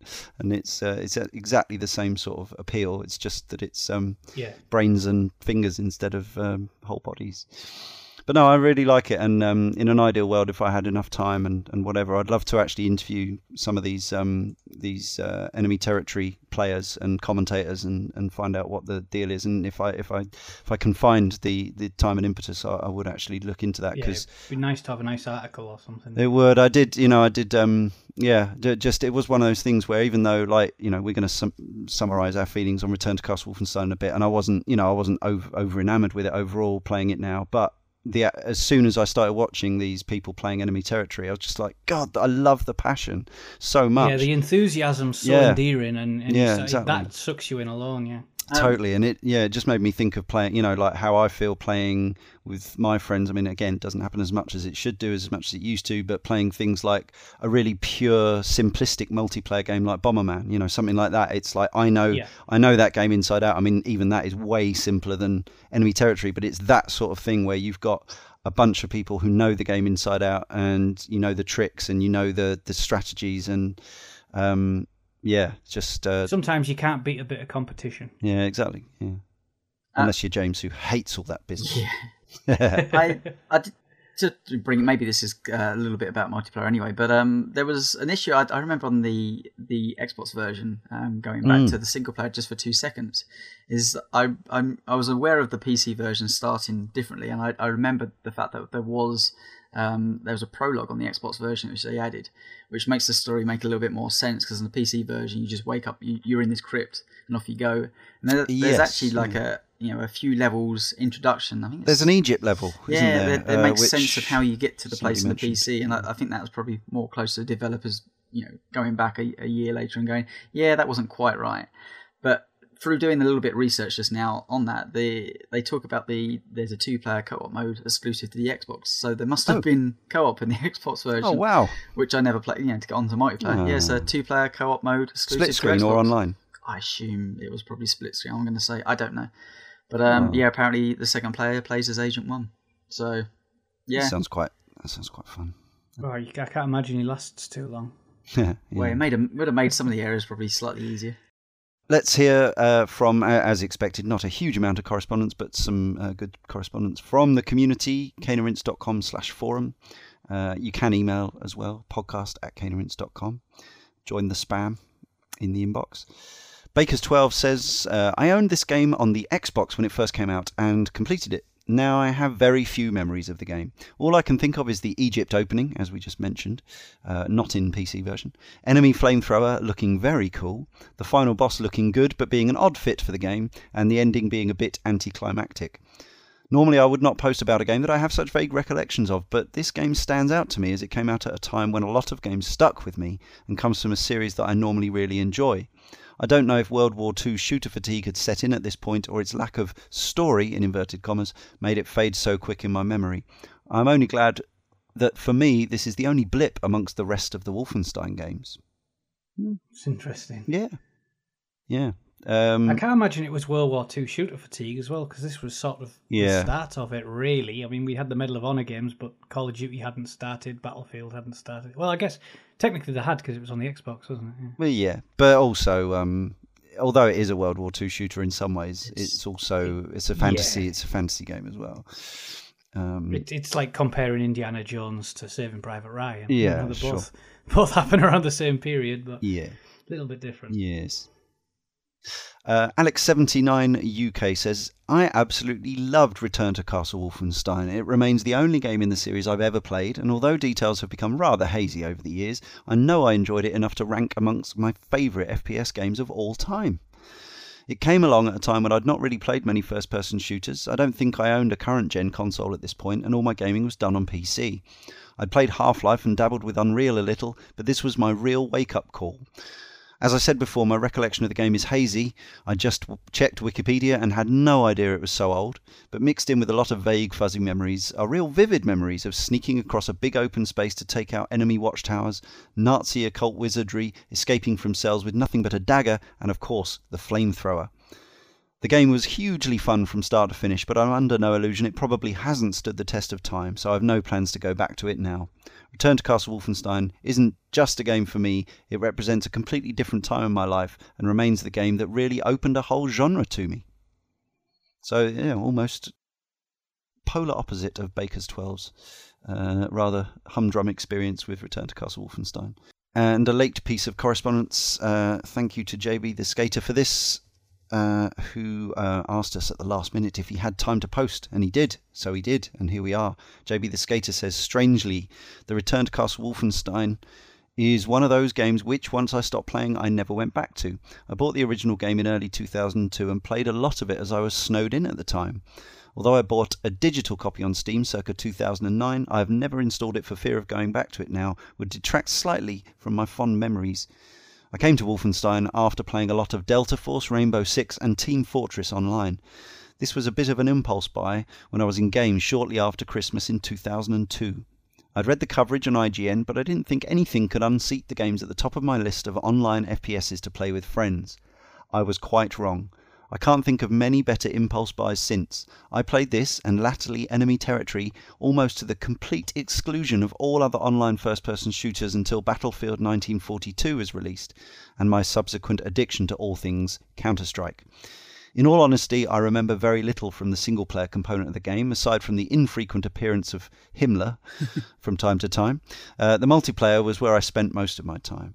And what a multiplayer it was! It was exceptional. It was class based and it was fun. The voice chat commands were superbly implemented, and the on screen visuals, which accompanied each cry of medic, helped to create a brilliant team based shooter. Voice chat at the time was never great, so this system, fully integrated into the experience, was a masterstroke from Nerve. Also, who can forget the endless cries of Danke over and over again when revived or resupplied? This always seemed funny and never got tiring, possibly a sign of my immaturity at the time. Who knows? Each of the classes brought something interesting into the mix, but I particularly enjoyed the role played by the medic. In games such as Delta Force and Rainbow Six, which were my mainstays at the time, once you had been killed, you had been killed to death, as it were. In Wolfenstein, the medic could bring you back. Amazing. Whether this had been done before, I'm not sure, but it was the first time I'd encountered this mechanic in an online FPS and loved it. A good medic can make all the difference. This has since been featured in some of the great multiplayer games. The Battlefield series and Left 4 Dead are two examples which spring to mind. I had a great time with the Wolfenstein multiplayer. It had a good community and was a joy to play. People seemed to embrace the team based nature of the game, and you could guarantee meeting people in a lobby or game who were fun to play with and who got it right into the spirit of it. Those were the days. Excellent. It's nice to hear from somebody. That certainly twinges something which I Yeah. it, it's always very hard to, to base your feelings with how multiplayer played out. But I do Yeah. remember spending a huge amount of time on the Xbox version of it and meeting a lot of good friends which are still Mm. you know my friends you know some 12 years later on the Xbox version. Um, Fantastic. Yeah, I still play with them today, and you know it's one of those ones where we talk about the simpler days of the original Xbox multiplayer when yeah there was a half a dozen games you played, and Yeah. yeah, just listening to that, a lot of those those moments are coming back to me. and I'm going, oh, yeah, of course, yep. Um, so yeah, it's it's very hard to recapture, but It could almost be a case again for there being too many games now and it's sort of splitting people across titles. It was a bit nicer then when there was a little fewer games to play so everyone could get together. yeah, he talks and, uh, you talks know, about Rainbow stuff. Six, Yeah. and that was another one that came out um, around Mm. that time, and yeah, 16 player lobbies every single day of all your friends and, and doing it over and over again every night. So I think he might be talking about the the earlier, more hardcore Oh, yeah, PC Rainbow course, but, Sixes, uh, but, Oh, that Rainbow Six was yeah. awesome. Right, uh, just two three-word reviews from the uh, two of our um, correspondents we've already heard from. So Alex says uh, "flame-grilled Nazis," and Synchronous Gamer uh, says "Danke, danke, danke." I don't know how I've not heard the speech sample, so I can't. Um, Sounds very close am, to it. Yes, I, I am a quarter German, and I have a GCSE in German, so you know that was. It's pretty authentic, though. That's it's like twenty-five percent authentic. um, let us summarize. I will summarize first because I fear I am the most negative. This keeps happening at the moment. Maybe I'm in a bad state. just a no, I'm not. man. I'm not at all. Just ah, famously, yeah, I hate video games. Me, Leon Cox, cynical gamer. yeah, so so renowned for it. Um, no, I, I just didn't have a great time playing Return to Castle Wolfenstein. Um, I wanted to have a much more fun time. I wanted. I, I was going back to it. I was expecting it to be more fun than it was. Um, it's the things that uh, ground me down were it was the the philosophy of design. It was the um, the quick save stuff, the bullet sponge enemies, um, and that. That said, you know there were moments like you know any. I mean, this is mechanically sound, as Karl says. You know, it it. it it feels good to play. The engine is strong. The movement and the jumping is absolutely fine. The the problem I had is the yeah, just the actual the toing and throwing, the tit for tat with with the combat. Certain sequences were, were fine, and I had fun. I had fun sneaking around and and uh, using silenced weapons to to take out certain key targets and things like that. I had I had a decent time exploring some of the crypts with um, with nice secrets to find and things like that. But actually, the majority of the eight or nine hours I spent was um, probably loading and reloading sections of uh, uh, sort of four, five, six, seven bullet sponge enemies at a time. By the, uh, as Tony said, by the by the latter stage, stages of the game, um, some of the areas are absolutely flooded with quite tough enemies. Um, even when you've got maxed out with 100 health and 100 armor, um, you can die fairly quickly. Um, I certainly didn't hate it, but it's a game that um, yeah, I would I wouldn't particularly urge people to go back and, and play. I certainly wouldn't. Um, I don't feel I would have missed out if I hadn't gone back. But having said that, I'm glad I did because I always like to tick off, you know, classic games off my yes, I've I've sampled that one for myself list. Um, but it was, you know, it was only two ninety nine, and we got to make a nice podcast about it. So you know, whatever. Tony, Yeah, I, I think like like you say, Leon. I think if if we weren't doing this podcast, it's one of those games where I would had fun memories from playing it on the Xbox, certainly from the multiplayer. Remembered about half the single player, and I think that's probably about right. Going back to it now, it's unless you have a reason to see it through to the end.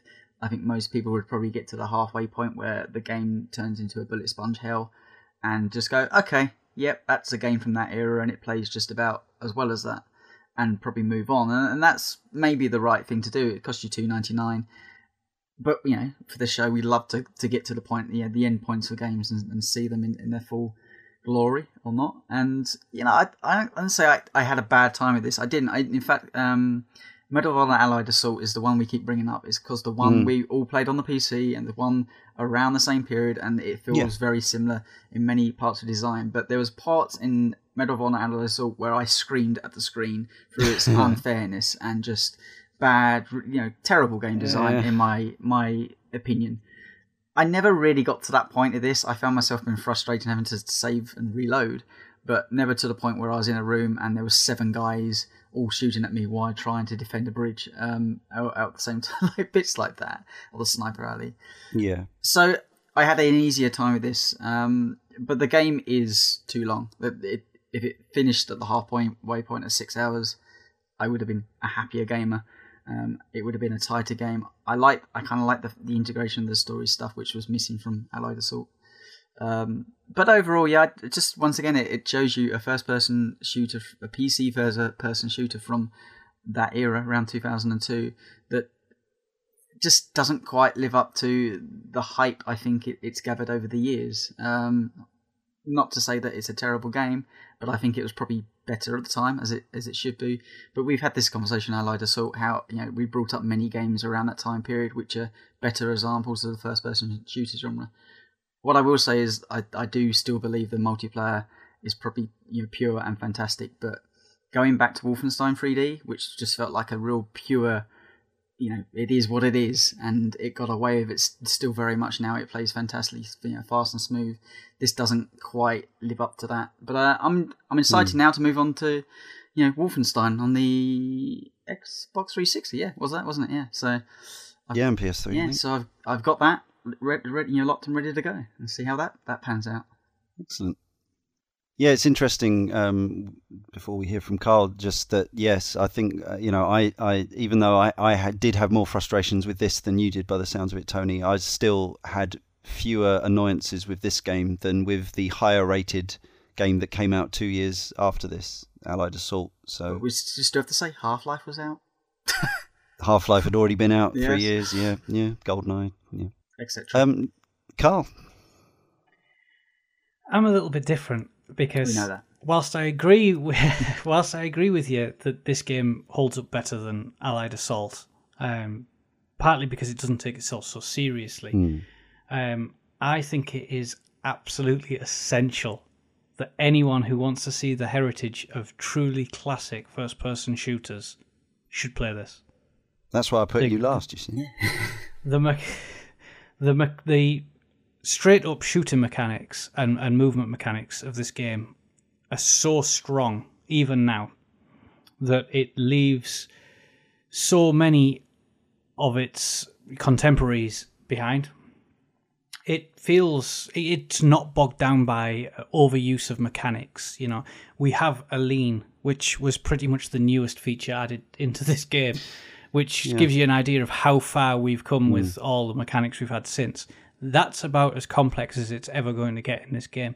But there's something so utterly wonderful about just getting a gun and bunny hopping and rocket jumping across a map in a single player, playing it as quickly and as aggressively as you as you can, that is just lost on games over the last decade, and it age has not taken that away from this game.